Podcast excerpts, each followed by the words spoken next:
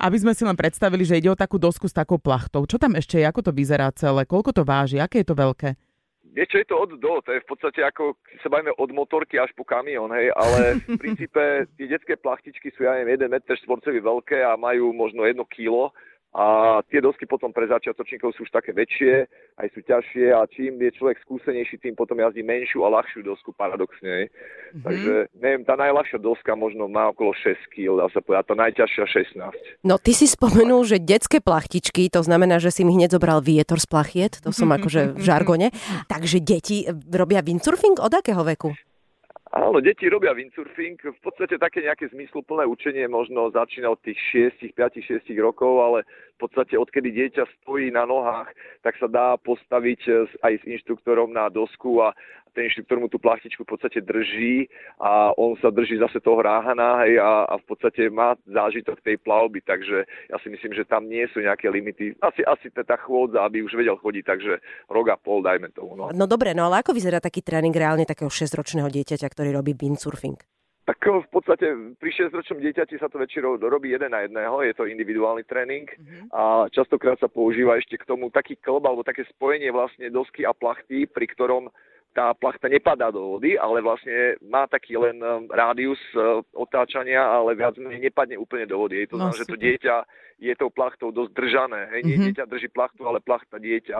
Mm-hmm. Uh, to je taký špeciálny klb na to a proste, že sa učí najprv, najprv len snaží ten inštruktor s ním jazdiť, aby zažil ten pocit, keď ho ten vietor potiahne a ho rozbehne a potom postupne mu vysvetľuje, ako sa otočí, ako zmení smer, ako s tou plachtou vyštartuje a tak ďalej a tak ďalej. Takže tak postupne ho do toho dostáva. Ale ono strašne to závisí od tých nejakých kognitívnych schopností toho dieťaťa, ako dokáže chápať veci. Taký windsurf prenášať z miesta na miesto asi nie je sranda. Ono sa to dá celé rozobrať?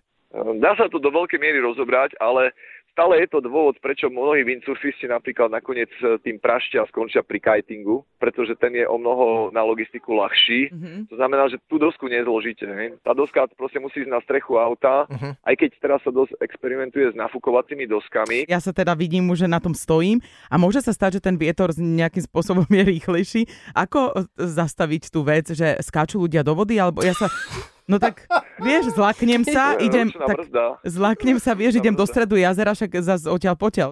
Počuj, windsurfing je našťastie veľmi dobre riadená stela a veľmi ľahko kontrolovateľná. Proste pokiaľ hodíš plachtu do vody, si do jedného metra zastavíš.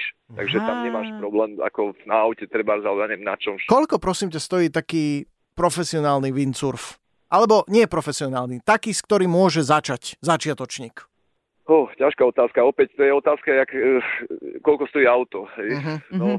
Za šesťsto eur dosku kúpite second hand. Uh-huh. Nová doska stojí vo výpredajoch od tých osemstopäťdesiat eur, osemsto eur možno.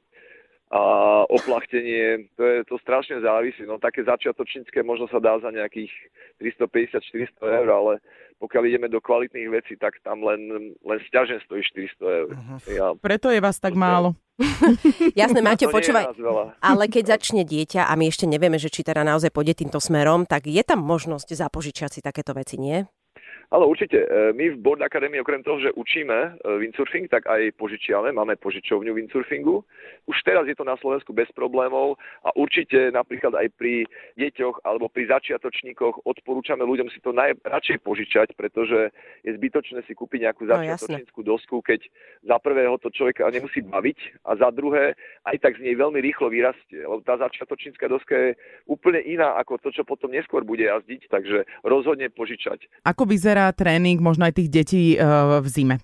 V zime takto. My, my v Board Academy robíme v zime aj zase zimnú prípravu na snowboardoch a na lyžiach. To znamená, že robíme také kempy, lyžiarsko-snowboardové.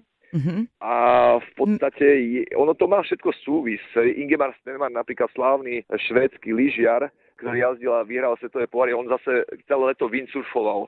Takže tam sú nejaké prepojenia medzi týmito športami, ktoré sú koordinačne náročné, náročné na rovnováhu, takže keď windsurfista v zime snowboarduje a lyžuje, tak rozhodne mu to pomáha, tak ako keď zase lyžiari chodia s nami na akcie do Chorvátska, takže je to takto prepojené. Ďakujeme veľmi pekne, tak toto bol Maťo Pách, tréner windsurfingu a iných doskových športov. Maťo, ďakujeme ešte raz.